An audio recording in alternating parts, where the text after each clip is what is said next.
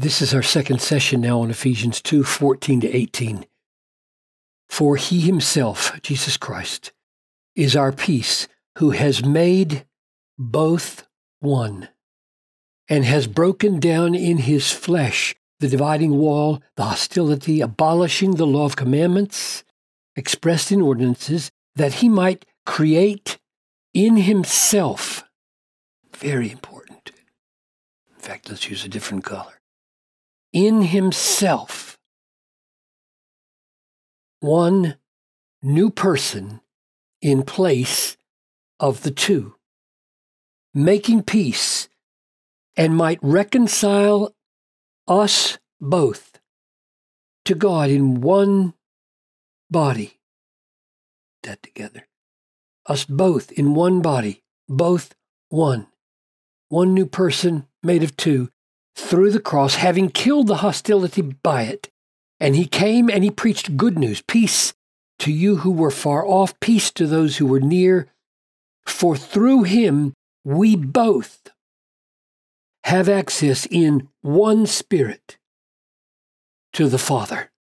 And I said last time that we wanted to ask now how he did that, how he created oneness, oneness, oneness, oneness, how he did that. But it just occurred to me as I was working on it that we really haven't nailed down and focused on the nature of the oneness yet and the peculiar language of one new person.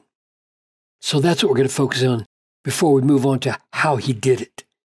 So, Father, show us what Paul is trying to stress for us, Jew and Gentile, in the imagery of oneness that he has in this passage. I pray in Jesus' name. Amen. So, this is the one that strikes me as most unusual.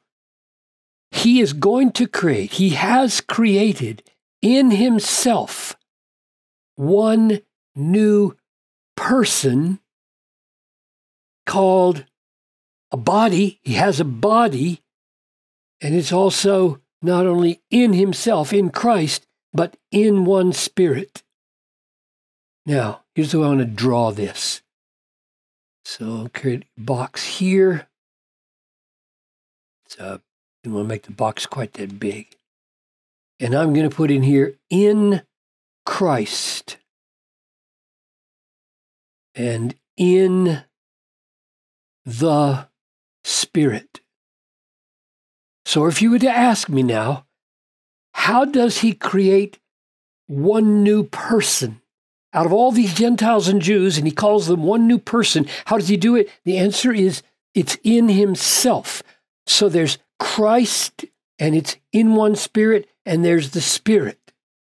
So, union with Christ, uniting with Christ by faith, being incorporated into Christ, God viewing us as related to and connected with and uh, vitally united to his Son, Jesus Christ. That's what that box stands for. This is the in Christ.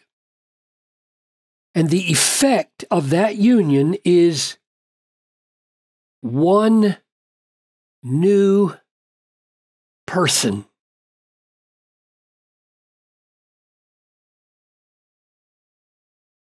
So he's choosing to identify all Christian Jews and all Christian Gentiles as one new person.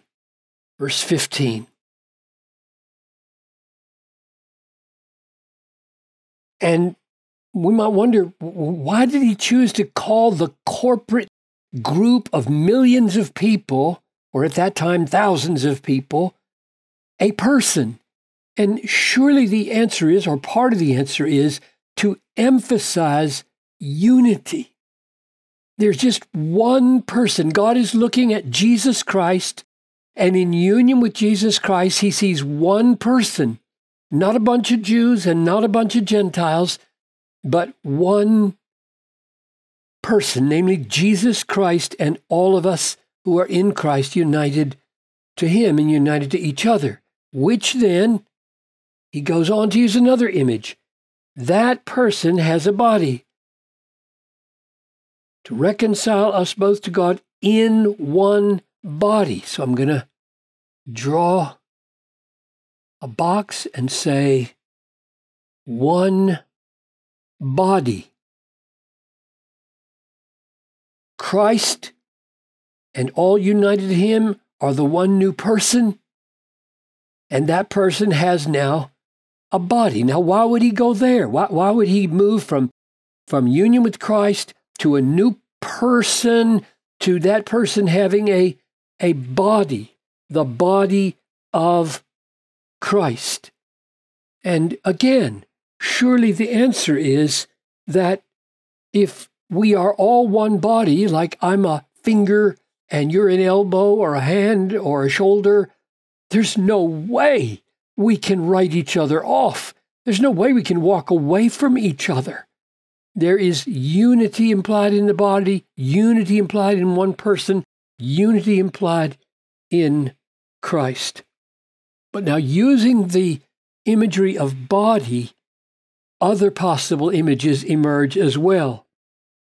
For example, in Ephesians 1 22 and 23, God put all things under Christ's feet, gave him his head over all things to the church, which is his body. So Christ is the head over all things, and as the head and authority and sustainer of all things, he's been given to the church, his body. So I'm going to put I'm going to put head up here. Christ is the head 122. Or another place we see it is in chapter 4, verses 15 and 16. Speaking the truth in love, we are to grow up in every way into Him, into Christ, who is the head, into Christ, from whom the whole body, joined and held together by every joint with which it is equipped, when each part is working properly, makes the body grow so that it builds itself up in love. Lots to talk about there, but here the point is we are to grow up in every way into our head. So the head back here is an absolute reality. Christ is the head of the church, but there's a process going on as the church is growing and becoming more loving and becoming more uh, unified in right teaching and becoming more mature. It is, as it were, becoming more fully conformed to the head, dependent on the head, united with the head, shaped by, guided by the head. That's what head does, it guides the body. So, headship is implicit in the body. And here's another implicit thing we are members. So there's a head to the body, and the body has members, hands and feet and arms and legs. We see that in chapter 3, verse 6. This mystery is that Gentiles are fellow heirs. Gentiles are fellow heirs, namely with the Jewish people, members of the same body and partakers of the promise in Christ Jesus through the gospel. So the point is Gentiles and Jews are now in one body and are thought of as individually members of it. Or what about this in chapter 5? No one ever hated his own flesh but nourishes and cherishes it just as Christ does the church because we are members of his body. So, members here, 3 6 and 530, stresses that when the imagery moves from Christ to person to body, different dimensions of the unity are being drawn out. A single person here, a single body here, but the body has a common head for guidance and for conformity to its thoughts, its ideas, and the body has not lost the reality of individuals. We are members of the body. It's not as though when there's one person created from all Jews and Gentiles that there are no more individuals in view. That's not at all what Paul thinks. There are members of the body. And you might say, what, what in the world is the reason for stressing such unity between Jew and Gentile? And I think it would be helpful just to glance at a couple of texts as we close. Here's Acts chapter 10.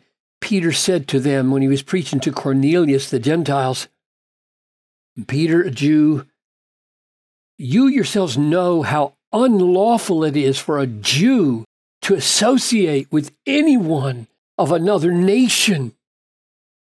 But God has shown me that I should not call any person common or unclean. So you see what they were up against.